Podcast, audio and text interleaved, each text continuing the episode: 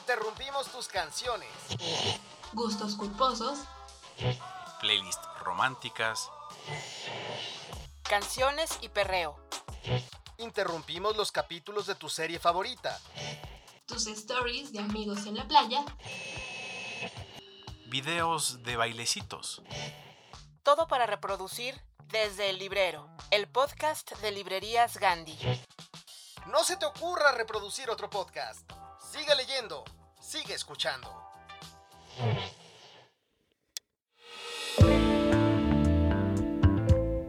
Queridos escuchas, gracias por acompañarnos una vez más. Yo soy Yara Sánchez de la Barquera. Hemos llegado al podcast 17, nuestro número primo favorito, Un día en Urano. Tiene una duración de 17 horas. El 17 es el número atómico del cloro. El ser humano utiliza 17 músculos para sonreír y seguimos siendo calladas algunas. Bueno, yo no, la verdad.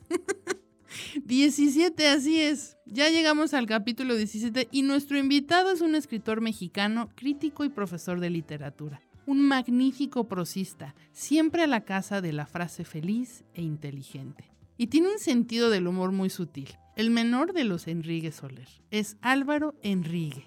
En Date Cuentos, Julio Trujillo nos hablará del cuento Philibert Lescal, de Stendhal. Y para La vida después de, José Luis Trueba Lara nos va a contar sobre la novela Rojo y Negro, también de Stendhal.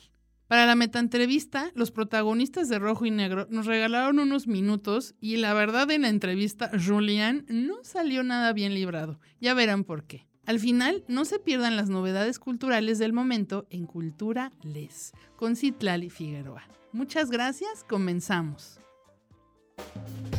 El sano cotorreo es esa costumbre que tienen las personas de hablar entre ellas, cual si fueran aves coloridas, divertidas y sobre todo cotorras. ¿Qué tiene que ver un cotorro con nuestros invitados? Especialmente que nuestros invitados son bien cotorros. Les gusta el jijiji y el jajaja, los libros y echarse una buena platicada. Esto es Echando Coto.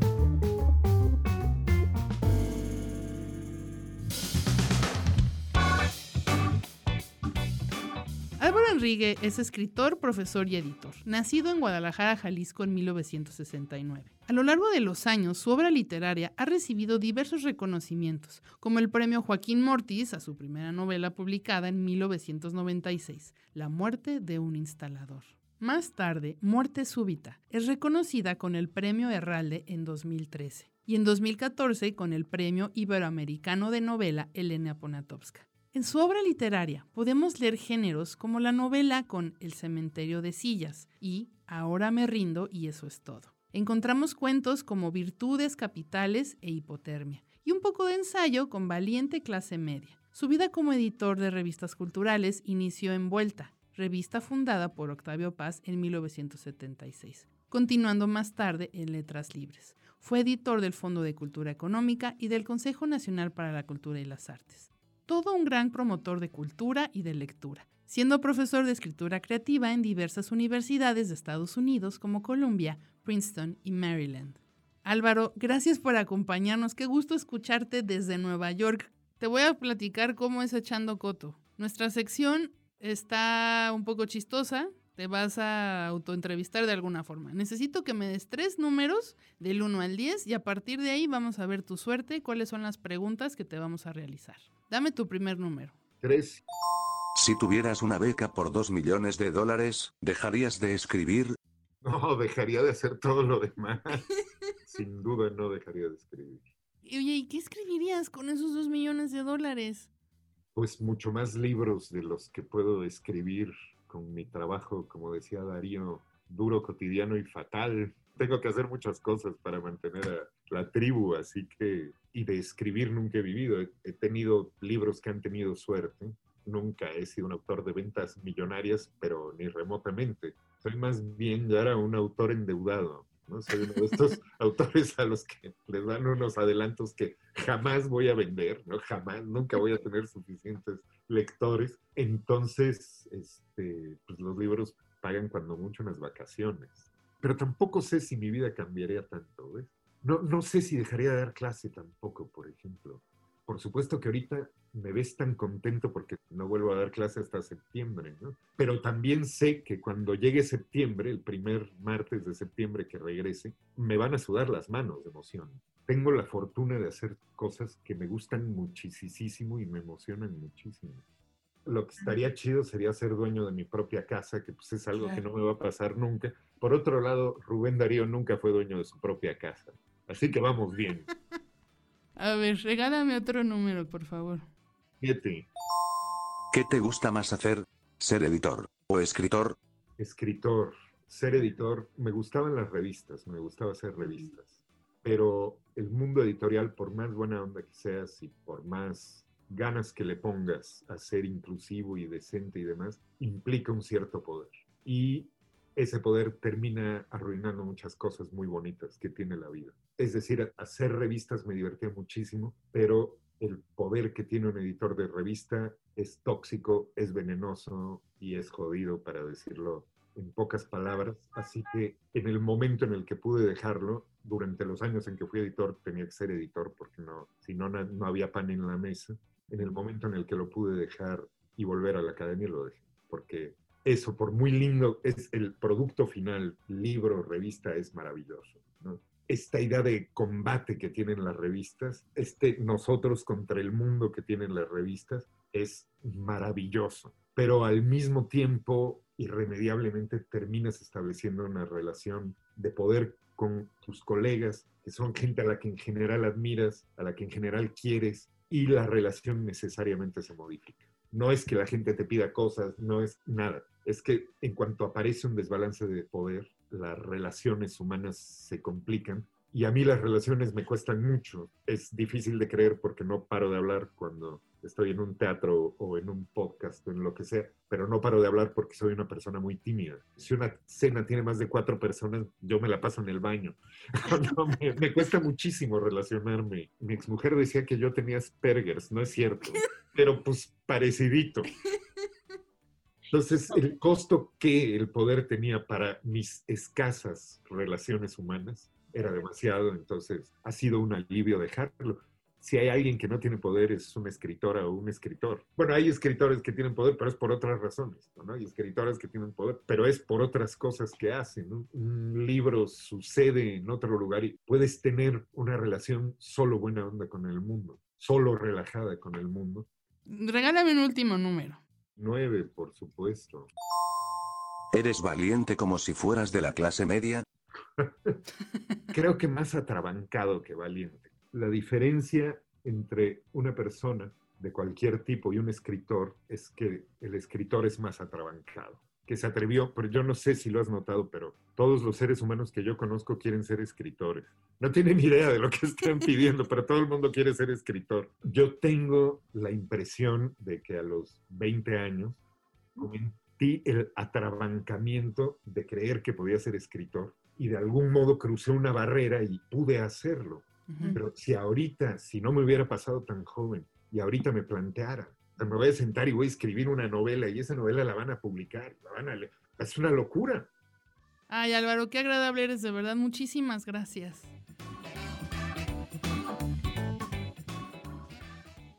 Mr. Darcy.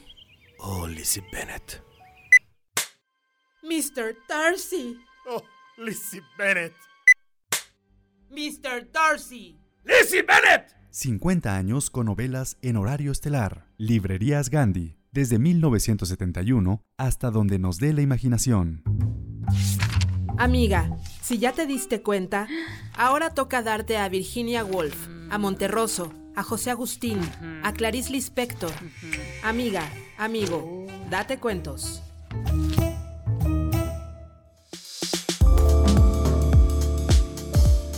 Hola, soy Julio Trujillo, editor adjunto de Lee Más, la revista de Librerías Gandhi. Hoy vamos a escuchar un cuento de Henri Beyle, mejor conocido como Stendhal, maestro del realismo, conocedor primerísimo de las pasiones humanas y de los caminos de la psique, como lo demuestra en el cuento que escucharemos, Philibert Lescal, una brevísima postal en la que Stendhal se las arregla para trazar la vida de un hombre que es en realidad un títere, alguien que cumple las más extravagantes condiciones que le imponen para así poder tener una vida holgada, pero una vida con guión, sin albedrío hasta su mismísimo final. Escuchemos al gran escritor francés, que siempre quiso ser italiano, por cierto, jalando los hilos de su personaje y de su destino, como si fuera un pequeño dios. Y de hecho, todo buen escritor lo es. Conocía superficialmente al señor Lescal. Era uno de los hombres de negocios más ricos de París.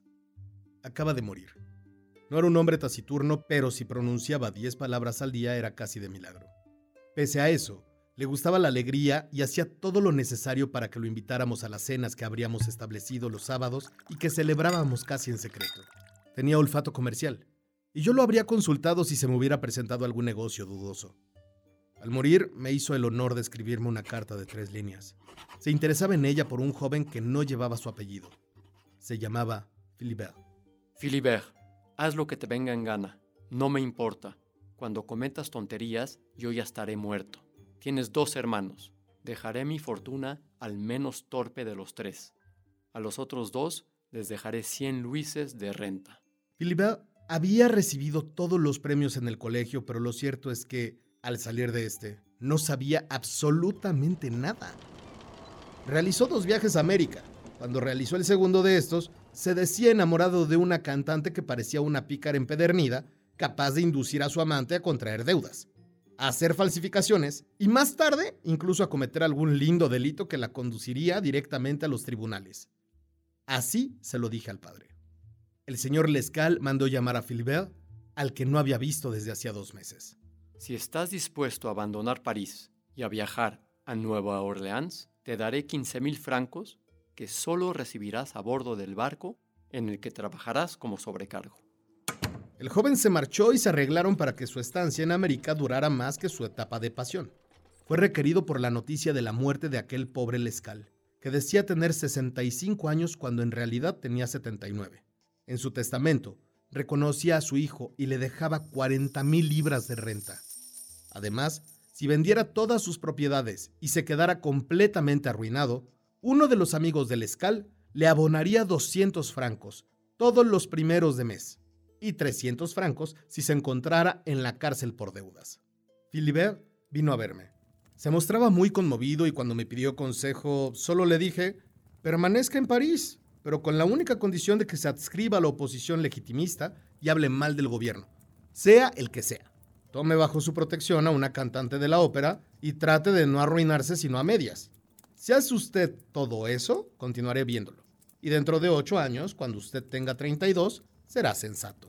Lo seré desde hoy mismo, al menos en un sentido. Le doy mi palabra de honor que no gastaré más de 40,000 francos al año. Esta historia no es gran cosa, pero he querido escribirla porque es auténticamente cierta. Philibert cometió bastantes tonterías, pero en el fondo siguió mis consejos. El primer año despilfarró 60,000 francos, pero está tan avergonzado que creo que este año no pasará de 2,000 francos al mes. Por propia iniciativa, se ha puesto a aprender latín y matemáticas. Tiene la pretensión de navegar algún día en un barco que sea suyo, volver a América y conocer las Indias. En resumen, pese a su inesperada fortuna, puede llegar a ser un hombre muy distinguido y creo que pondrá muy buena cara cuando lea esto. Le he dado algunos consejos que han resultado positivos. Vive en una de las calles más recónditas del barrio de Saint-Germain y es muy estimado por los porteros de su distrito. Gasta 50 luises en limosnas. Solo tiene 3 caballos, aunque ha ido personalmente a Inglaterra a buscarlos. No está abonado a ningún gabinete literario y no lee jamás un libro si no es de su propiedad, y no está lujosamente encuadernado.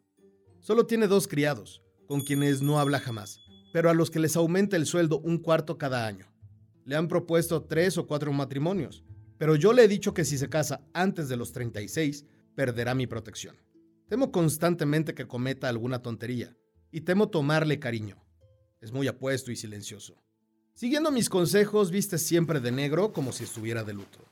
Yo he comentado que no se consolaba por la muerte de una dama de Baton Rouge, cerca de Nueva Orleans. Le gustaría dejar a su amante de la ópera, pero yo temo las pasiones y lo obligo a conservarla.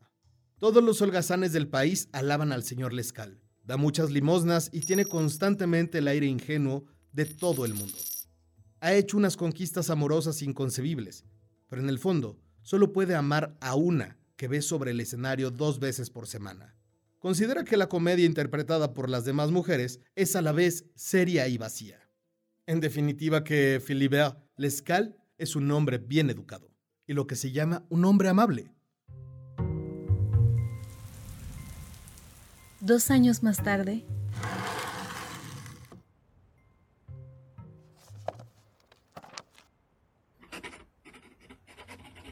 Cometí un error al obligar al pobre de Philibert a seguir con su cantante. A causa de ella, acaba de batirse en duelo con un supuesto príncipe ruso que le ha metido una bala en la frente. A consecuencia, él ha muerto. El príncipe ruso que se había endeudado, y que además no era ni príncipe ni ruso, ha aprovechado rápidamente la ocasión para abandonar Francia y su asiento de palco en la ópera.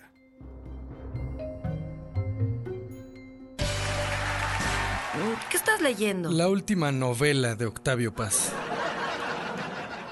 ¿Está buena? La encuentro absolutamente idílica. ¿Y tú sigues leyendo el cuento ese de Monterroso? ¿El dinosaurio? Sí. Y voy a la mitad. ¿Cansado de que la gente se burle de ti?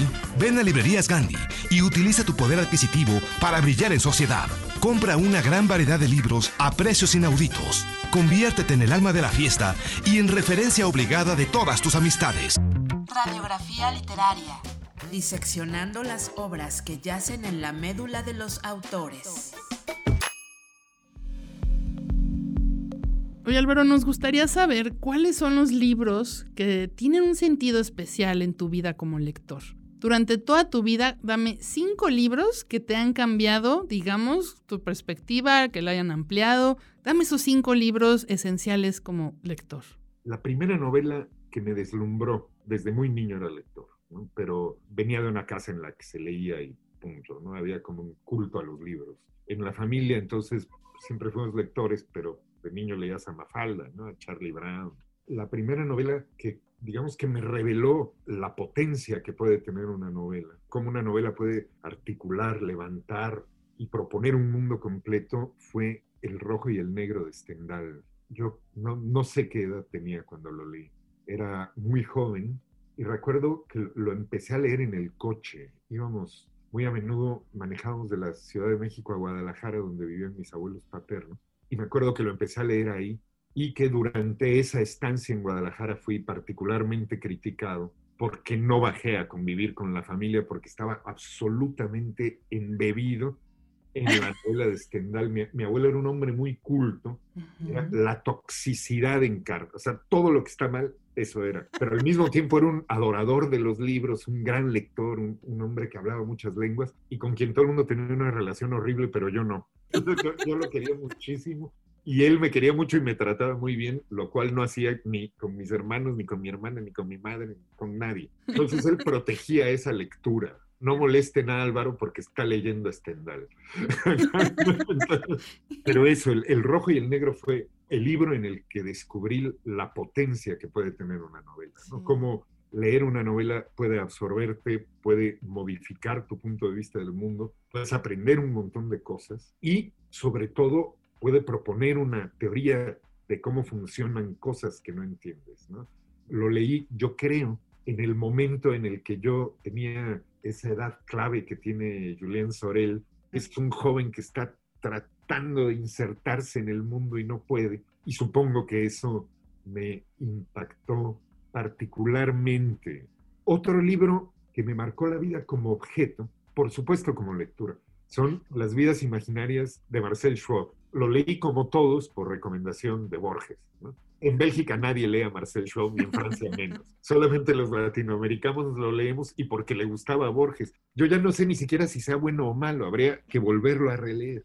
Pero el punto es que yo había leído la recomendación de Borges y andaba buscando una edición de Las vidas imaginarias. Entré a una librería en Donceles y me encontré, yo no sabía nada de eso cuando me sucedió, por supuesto, la edición de Editorial Cultura, que era Cultura con B, que era la editorial en la que publicaban contemporáneos, el gran asesor de esas ediciones y el que hacía mucho del trabajo editorial era Villaurrutia. Y bueno, ese objeto que de pronto se convertía en una llamada del pasado. Un libro que a lo mejor tocó Villaurrutia. Puedes ver ahí que yo ya sabía quién era Villaurrutia, entonces ya había leído más, era un poco más grande. Me desató un fervor por los libros como objeto, que por suerte va amainando. Ese olor de Las vidas imaginarias de Schwob cuando lo abrí es todavía un olor que ando buscando cuando compro un libro. Fue el primer libro viejo que compré y entendí por qué se le puede tener adoración a un objeto. Después hay, más que un libro, un poema, que tal vez sea el origen de que haya terminando decantándome por esta vocación tan rara, que es lo que hago la mayor parte de mi vida, que es profesor de literatura del siglo XVII, ¿no? Uh-huh. Es decir, cada 5 años poso de autor de libros. Y en ese sentido, recuerdo el hallazgo. Andaba de novio con quien sería mi primera esposa, con la grandísima Tania Huntington, y descubrimos juntos el Cántico Espiritual de San Juan de la Cruz. A ver, nada de abolengo en esto, ¿eh? Era la edición de cátedra escolar que pues, tuvimos que leer cuando estábamos estudiando literatura en España. No un librazo, no una gran edición, sino la humildísima edición escolar de cátedra, ¿no? Recuerdo ese momento, la noche en la que leí por primera vez el Cántico Espiritual, y recuerdo pensar, yo no sabía que puedes hacer esto con el lenguaje. Y a partir de esa lectura viene, por supuesto, este amor profundísimo, o que es el amor más largo de mi vida, ¿no? A Sor Juana, a la poesía erótica de Quevedo, a la dificultad gongorina, un amor que pues, llega hasta Lezama Lima y pasa por Darío también. Esas personas que hicieron con el lenguaje cosas que nosotros los novelistas no soñaríamos jamás en poder ni acercarnos, ¿no? Pero el poema que destapó todo eso fue el Cántico Espiritual de San Juan de la Cruz. Y bueno, el cuarto libro, que también es muy obvio, es 100 años de soledad. Es un libro que leí cuando no tenía todavía claro que existiera gran literatura en español. No tenía una idea clara, cuando lo leí, de lo latinoamericano, de la posibilidad de que hubiera una escritura, por cursi que suene cierto, que hablara por nosotros, como entes diferenciados de otros en todo el mundo, y que lo hiciera, otra vez la cursilería, perdónenme, pero con una especie de solidaridad americana. Es decir, somos los que estamos aquí abajo y háganos plancha que aquí vamos. Yo no entendía nada de esos fenómenos. Por supuesto, después entendí que el boom en realidad era español e inglés y no entendí muchas cosas horribles. El mundo es siempre horrible, todo termina siendo horrible, pero hay ese momento en el que leo 100 años de soledad, que cuando la leí además era muy criticada, no eran los años 60, pues, no era el libro que había obtenido, digamos, la aceptación universal de la crítica, ya era un libro para el que se empezaban a amontonar visiones negativas. Entonces, bueno, lo leí un poco ya con información negativa, y me acuerdo, Yara, beberme el libro como si fuera un vaso de agua e hiciera mucho calor. Después lo volví a leer para dar clase ya como profe universitario en México y no me gustó. Después me pareció que Gabriel García Márquez era un comunista de mierda. Luego me pareció que era buena onda. Luego que estaba muy bien que fuera comunista. Y el año pasado en la universidad me obligaron a dar un curso de introducción a la literatura hispanoamericana. Claro. Y bueno, pues otra vez 100 años de soledad. Y lo leí con la boca abierta, Yara. Los periodos de mi vida en que no me gustó, tenía la percepción deformada ideológicamente, me parece. No estaba siendo capaz de ver la ingeniería de ese libro. Lo que le hace a la lengua castellana a ese hombre, ¿no? Es un libro muy impresionante que me gustó mucho de chico, luego no me gustó muchos años y ahora me gusta mucho otra vez. Y el último libro es mi compañero de toda la vida. El libro que más veces he leído y que indudablemente voy a leer más, al grado de que mi pareja actual se ríe bastante de que lo siga leyendo, pero es el Quijote. A ver, es cierto que soy profesor, que bla, bla, bla, pero también soy novelista. Y el Quijote es la primera y la mejor novela que se escribió jamás. Es un libro interminable, Yara, absolutamente interminable. En mi trabajo, sobre todas las universidades gringas, tienen una profesora que da Shakespeare, una profesora que da Dante y una profesora que da al Quijote, ¿no? Yo soy esa persona, soy el del Quijote. Entonces doy una vez al año el Quijote primero en español y luego en traducción. y lo leo todos los años, ¿no? Es decir, todos los años pienso, no, ya no lo voy a leer, me voy a ir con los subrayados. Uh-huh. Y empiezo en la primera línea, no en un lugar de la Mancha, etcétera, uh-huh, sino la primera línea del prólogo, y otra vez, como me sucedió cuando lo leí por primera vez a los 20 años, no lo puedo soltar.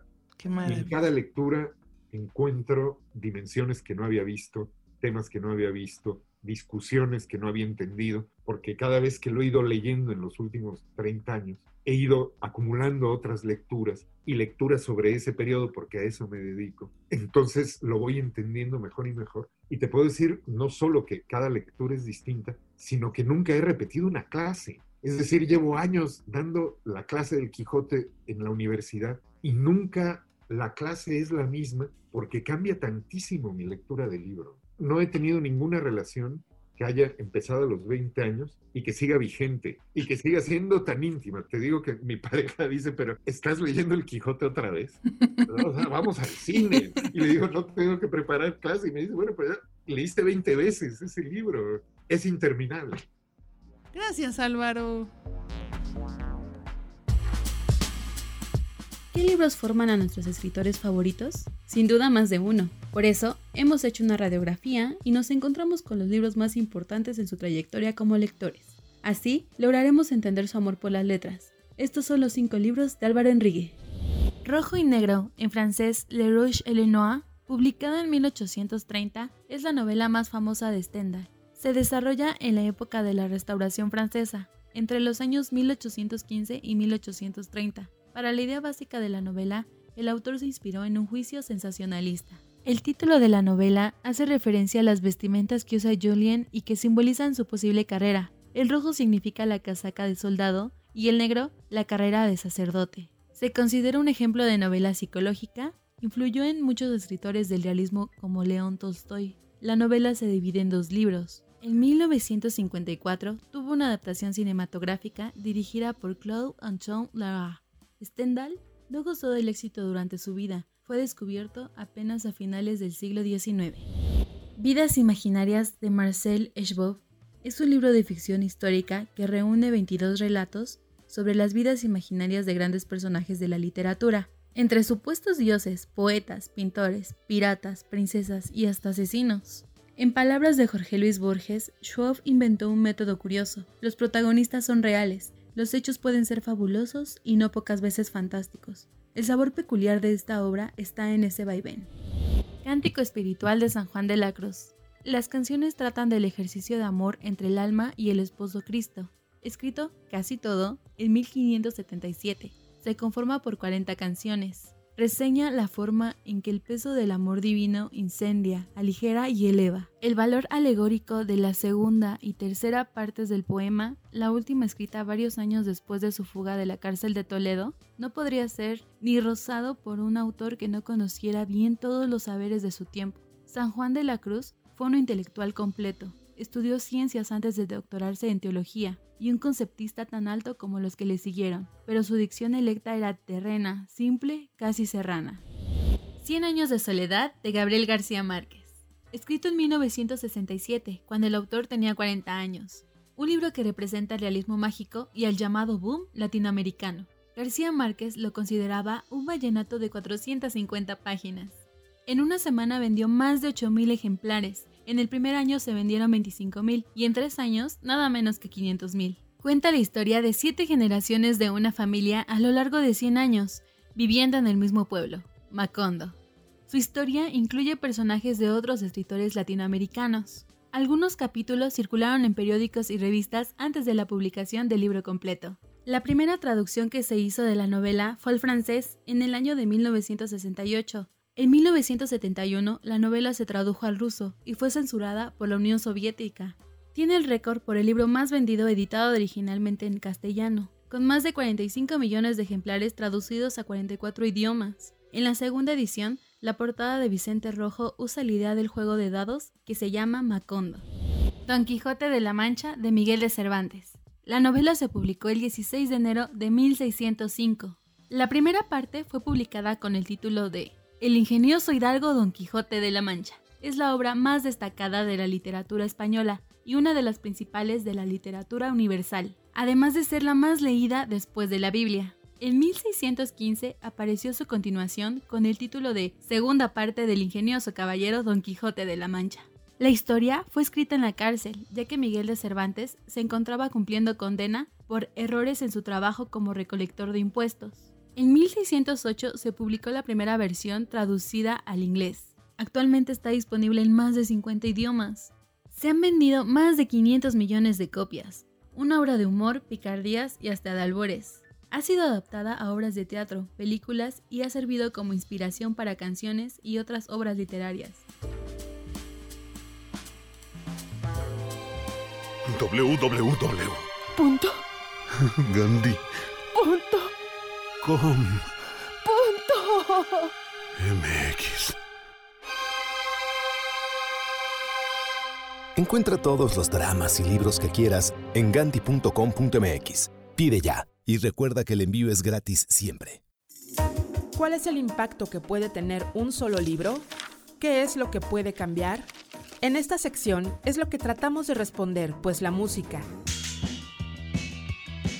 el cine, First rule of Fight Club is, you do not talk about Fight Club. Movimientos sociales, la marcha del millón de máscaras que se hizo en varias ciudades del mundo, fue organizada por este grupo internacional de activistas anónimos. En ocasiones las letras son tan poderosas que el libro no las puede contener. Algunas obras llegan a tener tanta potencia en nuestras vidas que las cambian. En esta sección, escucharemos cómo a partir de ciertos libros, la vida de las personas y el mundo cambió para siempre. Escucharás cómo cambió la vida a partir de los libros. Esto es La vida después de. Hay novelas que están malditas. Esta, de la que hoy vamos a hablar, cayó en el índice, la lista de los libros prohibidos, en 1864. Y hasta 1900 ahí estuvo. ¿Qué quiere decir esto? Algo simple. Si ustedes lo hubieran leído durante más de 30 años, se estarían friendo en el infierno. Pero no solo eso. Fíjense, en Argentina, en los tiempos de la dictadura militar, cuando a alguien lo pescaban con este libro bajo el sobaco, ya saben ustedes, de sobaco ilustrado, corría el riesgo de ser capturado, encarcelado, torturado y tal vez desaparecido.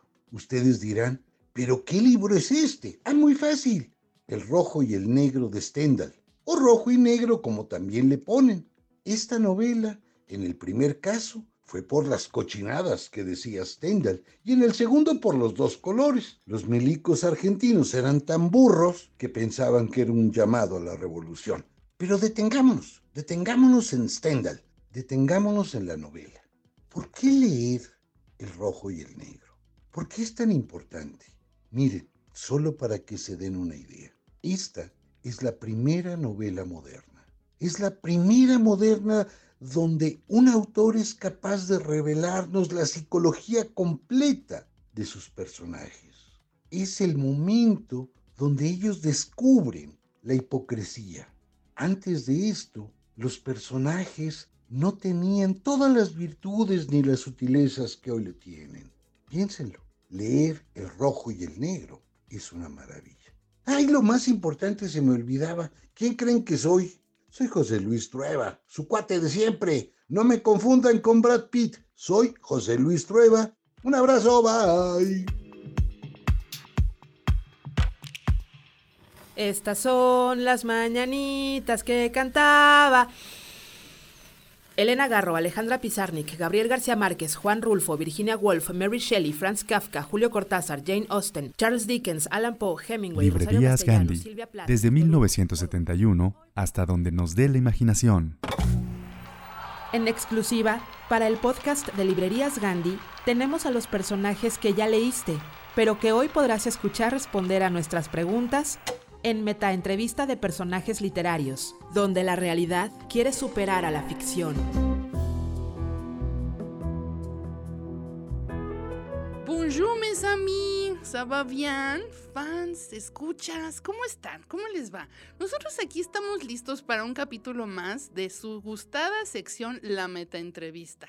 El día de hoy tenemos un invitado que gracias a su talento, inteligencia y ambición logró superarse para pertenecer a la crema innata de su natal Verrières y posteriormente de París. Démosle una cálida bienvenida a Julien Sorel. Un gusto tenerte con nosotros, Julien. Oh, Yara, qué tan acertada en tu presentación a mi persona. Muchísimas gracias, gracias a tu auditorio, que yo sé que me van a adorar.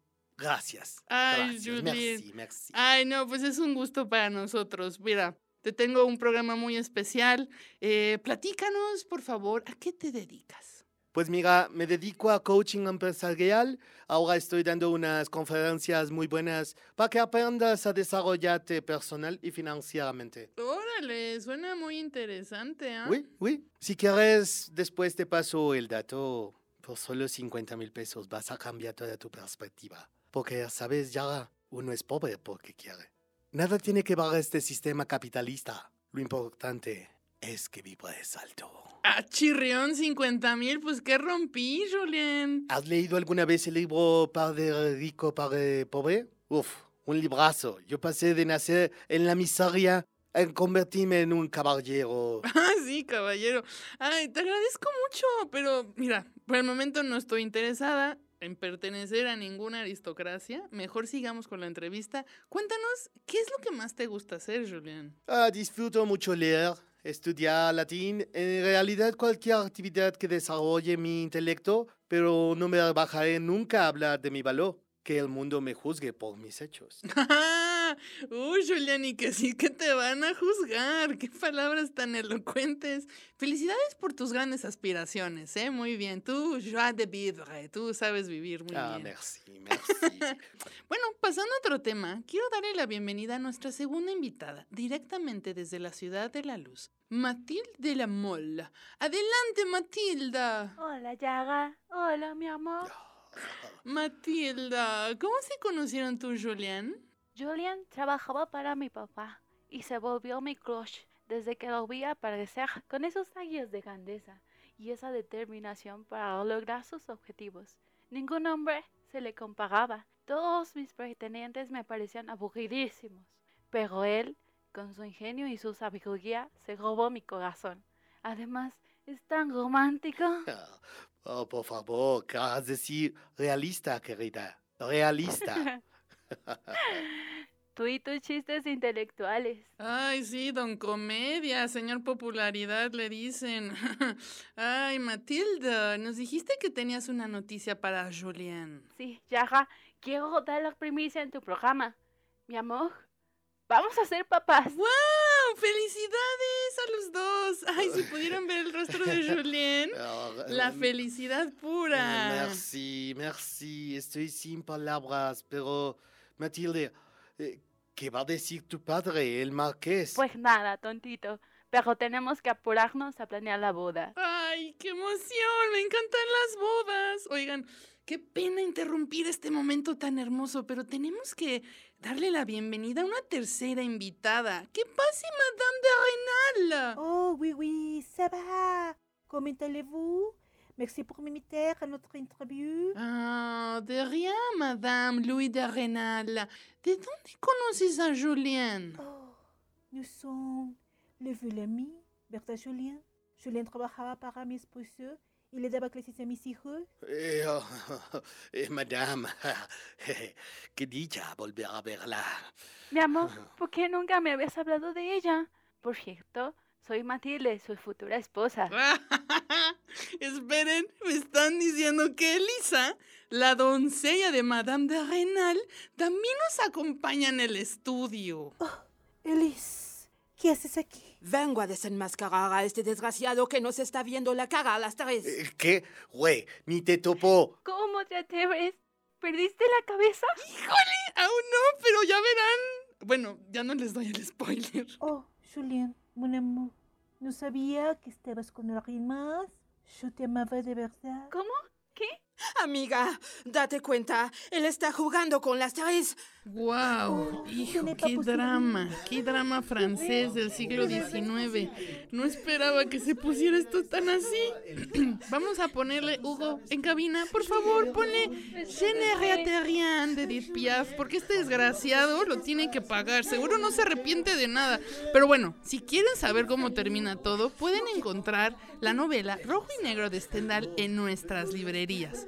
Nos escuchamos muy pronto. Hasta la próxima, mis amigos.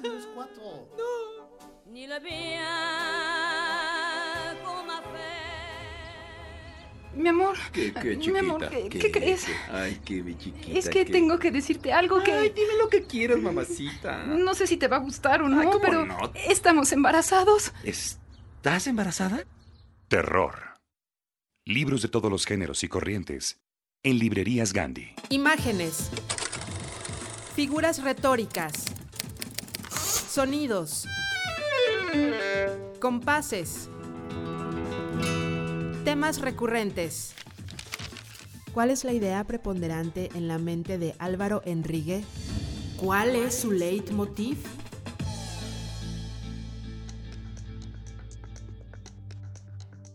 Oye, Álvaro, ¿tú tienes un leitmotiv o en realidad tienes como un método en particular como escritor? ¿Cuál sería tu proceso de trabajo como escritor? Mira, yo he tenido varias vidas a estas alturas, o así es como lo veo, y eso incluye mi vida como escritor, es decir, mi vida profesional. También vivimos un tiempo de cambios acelerados.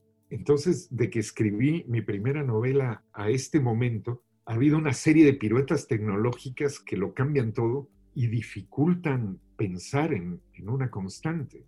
Tienes que pensar que la computadora en la que escribí mi primera novela, pues no había internet, no estaba conectada a internet, era como una máquina de escribir cara. O sea, los científicos las usarían para otras cosas, pero era eso, no era un medio. Entonces, ese cambio en las maneras de escribir, en las maneras fundamentales de escribir, estoy hablando de la parte más material del proceso de escritura, por supuesto que hace imposible que haya habido una constante en mi vida sobre cómo escribir. Yo empecé a escribir a mano, o sea, ya desde hace muchos años que escribo todos mis libros a mano, pero empecé a escribir los libros a mano cuando internet se volvió glotón y delicioso. Y por tanto, trabajar en la computadora ya era imposible. Entonces, bueno, empecé pues escribiendo mis trabajos en un Olivetti, después una de estas máquinas Brother, que eran mitad computadora, mitad máquina eléctrica, después una Mac de torre, que fue en la que escribí mi primera novela, y ya después viene ese abismo que es internet. Los primeros libros los escribí directamente en la computadora, pero me parece que yo creo que a partir de Hipotermia, que es ya a principios de este siglo, no me acuerdo de los años, empecé a escribir los libros a mano. Y los escribo siempre en los mismos cuadernos y con los mismos plumines, lo cual es un poco vergonzoso. En esta cosa te digo de que uno va envejeciendo y estadísticamente tu vida se va volviendo indefinible, porque han pasado tantos años que pues, pasan muchas cosas en el camino. Hay que incluir también ya el año de la pandemia, ¿no? En el que los hábitos de todos nosotros se modificaron de muchas maneras distintas. Entonces, yo hasta la pandemia escribía siempre en el mismo café. Escribía en un café que se llama The Hungarian Pastry Shop, que está en Ámsterdam y la 110, como de espaldas a la Universidad de Columbia, donde di clase durante algunos años. Entonces, desde que llegué a Nueva York, escribíamos mis libros en el mismo café y en la misma mesa. También es cierto que el cambio de la computadora a la mano me facilitó escribir. Es decir, escribo a mano libros muy largos que después recorto mucho, creo que lo que los franceses llaman la escritura, ¿no? Es decir, ese acto de escribir que ya tiene una vocación literaria, ¿no? Yo no sé si lo que escribo es literatura o no, pero es lo que quisiera escribir. Es ese acto de escribir lo que te gustaría escribir, ya sucede más bien en la computadora. Y luego hay una cosa de nostalgia en esa cosa física del cuaderno también, porque escribo con unos plumines que están hechos en México, y eran los que yo usaba de niño. Y luego escribo cada día con un color distinto. Y así tengo la sensación, Yara, de que se acumula algo.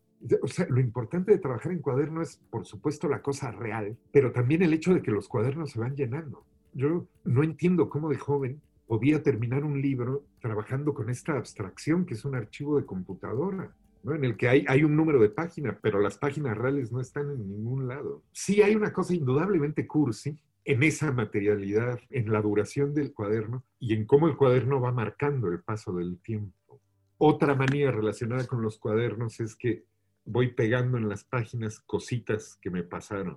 Entonces fui a ver, no sé, La Sirenita, ¿no? Con mi hija, pego el boleto, o vimos tal exposición en el MoMA. Entonces voy pegando entradas, notas, registros, y eso va haciendo que la novela sea un hecho real. Es decir, al final va a venir esta tremenda distorsión de la mediatización del libro, su impresión, todo esto, pero en el origen hay un objeto que guarda un tiempo, y en ese tiempo hay una persona, o en ese tiempo hay una familia, hay un grupo de personas, y eso me parece importante. Creo que hay que dejar registros. Hay muchas teorías y definiciones de qué puede ser lo literario. A mí me gusta acercarme a lo literario como el registro de un tiempo. Entonces, está bien que haya un lugar en el que está marcado qué escribiste cuándo, ¿no? Qué pelis viste, qué libros compraste, y todo eso va sucediendo en el cuaderno. O sea, al final se ve como un chismógrafo, lo cual no es dignificante, ¿no? Pero bueno, con eso es con lo que trabajo. www.gandhi.com.mx Encuentra todo el romance y los libros que quieras en gandhi.com.mx. Pide ya. Y recuerda que el envío es gratis siempre. En esta sección hablaremos sobre las noticias más importantes en el mundo cultural. Comentaremos sobre las novedades editoriales y tendremos entrevistas con actores y personajes de la cultura mexicana e internacional. Esto es Cultura Lees, la sección informativa de Desde el Librero. Esto es lo más relevante del mundo de la cultura. Esto es Cultura Lees.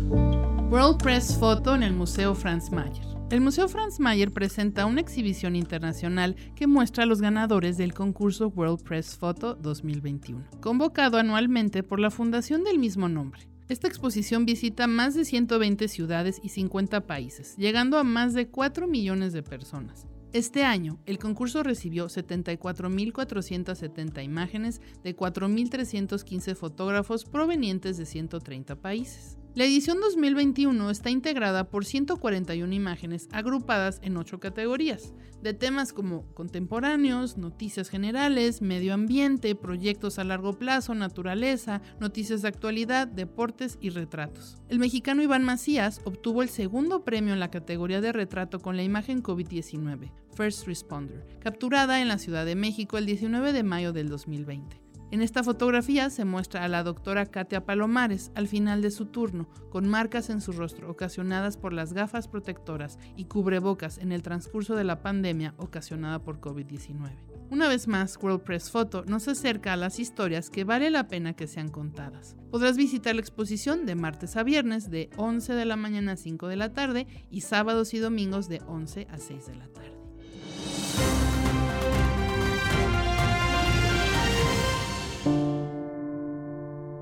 El escritor y poeta Giovanni Gómez Gil murió el pasado sábado 7 de agosto, víctima de COVID-19. Fundador y director de la revista de poesía Luna de Locos, director de la Feria del Libro de Pereira y del Festival Internacional de Poesía de Pereira.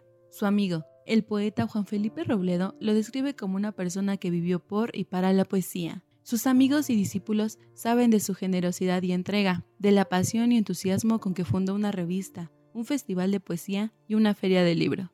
Escribió varios libros de poemas, siempre llenos de elegancia, levedad y verdadero lirismo.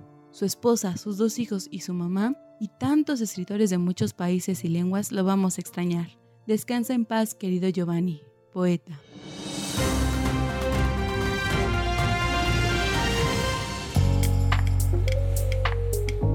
Colección México 500 de la UNAM.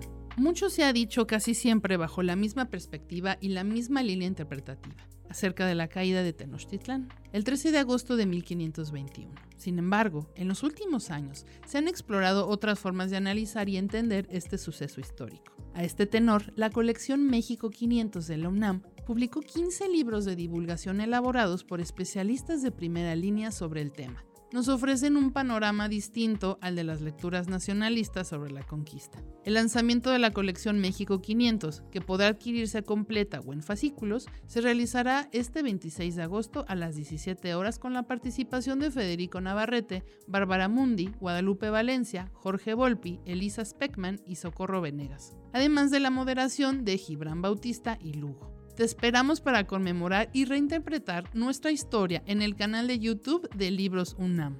Además, se lanzó un sitio web con datos relativos a 100 publicaciones, disponible a partir del 13 de agosto, fecha que conmemora la rendición de la capital del Imperio Mexica. Será posible consultar México 500, México 200 a través de la página electrónica www.catalogomexico500.unam.mx.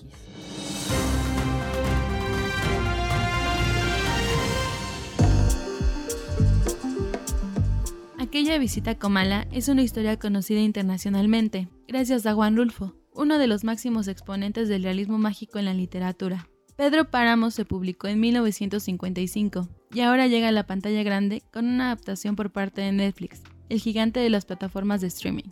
El anuncio de la película Pedro Páramo se espera para los festejos planeados del mes de septiembre. Netflix anunció que en el mes patrio van a estrenar varios títulos nacionales que se han ganado las palmas a través de los años. Tal es el caso de La diosa de asfalto de Julián Hernández, Amor de mis amores de Manolo Caro, Amores perros de Alejandro González Iñárritu y muchas historias más, todas como parte de una celebración del cine mexicano, que México se vea.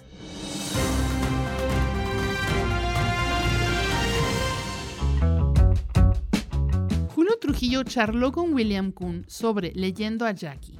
Jacqueline Kennedy Onassis, Jackie a secas, la biografía de una lectora y de una editora poco conocida, en ediciones Camelot.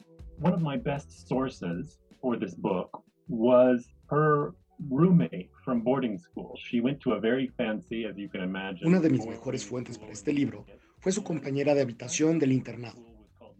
Como podrás imaginarte, ella asistió a un prestigioso colegio en Connecticut y su amiga de esta época, Nancy Tuckerman, fue quien me dijo algo que tuvo sentido para mí y que nadie nunca antes me había dicho en persona. Que cuando ellas iban en la escuela, Jackie era muy diferente a las demás. Jackie pasaba mucho tiempo a solas en su propia habitación, leyendo algún libro, y este era uno de los recuerdos más claros de Nancy. Eran jóvenes colegialas, no habían cumplido los 18 años. Creo que muchos de nosotros comenzamos siendo lectores a una temprana edad. Y descubrimos nuestra identidad a través de los libros. Y creo que este fue el caso de ella también. Puedes ver la entrevista completa en el canal de YouTube de la revista Lemas, la revista oficial de Librerías Gandhi.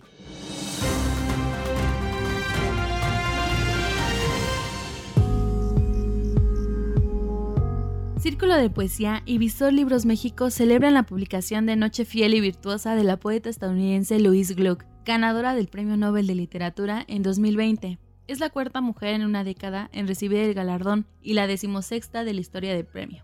Gluck abandona las máscaras mitológicas de su obra anterior para mirar desde la vejez directamente al horizonte de la muerte. En una serie de poemas, que incluye por primera vez poemas en prosa, en la que un sujeto lírico femenino, más o menos identificable con la poeta, se alterna con una voz de un alter ego masculino. Un pintor que aborda el silencio y el lienzo en blanco del tramo final de su vida. Noche Fiel y Virtuosa, con la traducción de Andrés Catalán, fue editado por Visor Libros en Madrid, España, y llega a México de la mano de Círculo de Poesía Ediciones y Visor Libros México. Ya se encuentra disponible en librerías Gandhi de todo el país y en línea en www.gandhi.com.mx.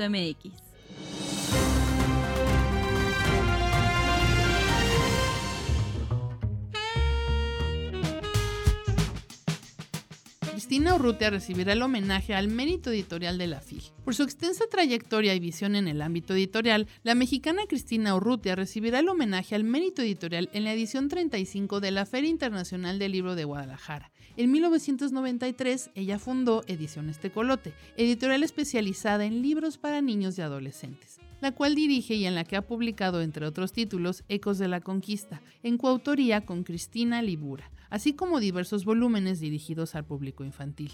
La edición 35 de la Feria Internacional del Libro de Guadalajara se celebrará del 27 de noviembre al 5 de diciembre de este año, con Perú como invitado de honor.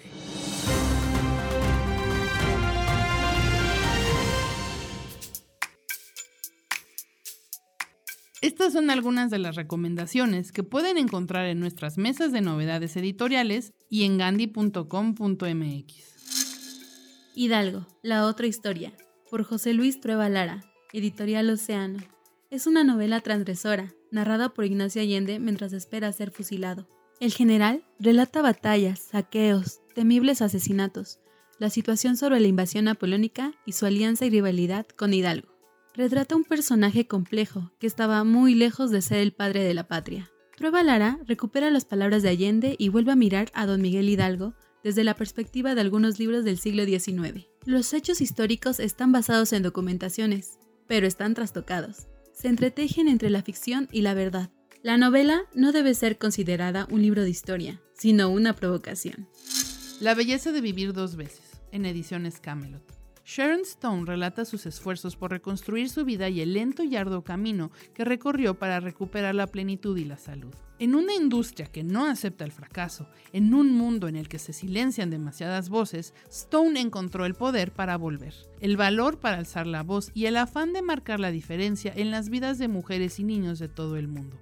A lo largo de estas íntimas páginas, tan sinceras como una conversación personal, Stone nos habla de los papeles que marcaron un antes y un después en su carrera, de las amistades que le cambiaron la vida, de sus peores decepciones y de sus mayores logros. Nos revela también cómo pasó de una infancia de trauma y violencia a una industria que de muchas formas reflejaba justo esos mismos abusos, encubiertos por el dinero y el glamour.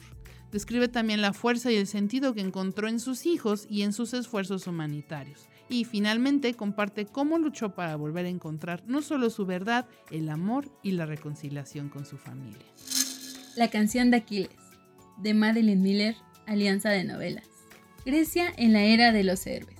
Patroclo, un príncipe joven y torpe, ha sido exiliado al reino de Fitia, donde vive a la sombra del rey Peleo y su hijo divino, Aquiles. Aquiles es el mejor de los griegos. Es todo lo que Patroclo no es, fuerte, apuesto, hijo de una diosa. Un día Aquiles toma bajo su protección al lastimoso príncipe, y ese vínculo provisional da paso a una sólida amistad mientras ambos se convierten en jóvenes habilidosos en las artes de la guerra. Pero el destino nunca está lejos de los talones de Aquiles. Cuando se extiende la noticia del rapto de Helena de Esparta, se convoca a los hombres de Grecia para asediar la ciudad de Troya. Aquiles, seducido por la promesa de un destino glorioso, se une a la causa. Y Patroclo, dividido entre el amor y el miedo por su compañero, lo sigue a la guerra. Poco podía imaginar que los años siguientes iban a poner a prueba todo cuanto habían aprendido y todo cuanto valoraban profundamente. El amor nunca es suficiente, del Dr. Gary Lewandowski Jr., en Planeta de Libros México. Hace unos años, Google rastreó las preguntas más populares de su buscador. Encontró que entre las más recurrentes estaban: ¿cómo puedo saber si mi relación ha terminado? ¿Y cómo salvo mi relación? Está claro, muchas personas tienen dudas sobre su vida en pareja. Estar 100% seguros es 100% imposible. El Dr. Gary Lewandowski Jr., reconocido experto en psicología de las relaciones, combina los estudios científicos más recientes con ejemplos de la vida cotidiana para presentar una nueva mirada sobre el amor, un enfoque basado en datos en lugar de opiniones ajenas o meras conjeturas. El amor nunca es suficiente te ayudará a valorar tu relación y apreciar de forma plena el amor que tienes o encontrar el que deseas y mereces. Una visión actual de lo que significa amar y ser amado.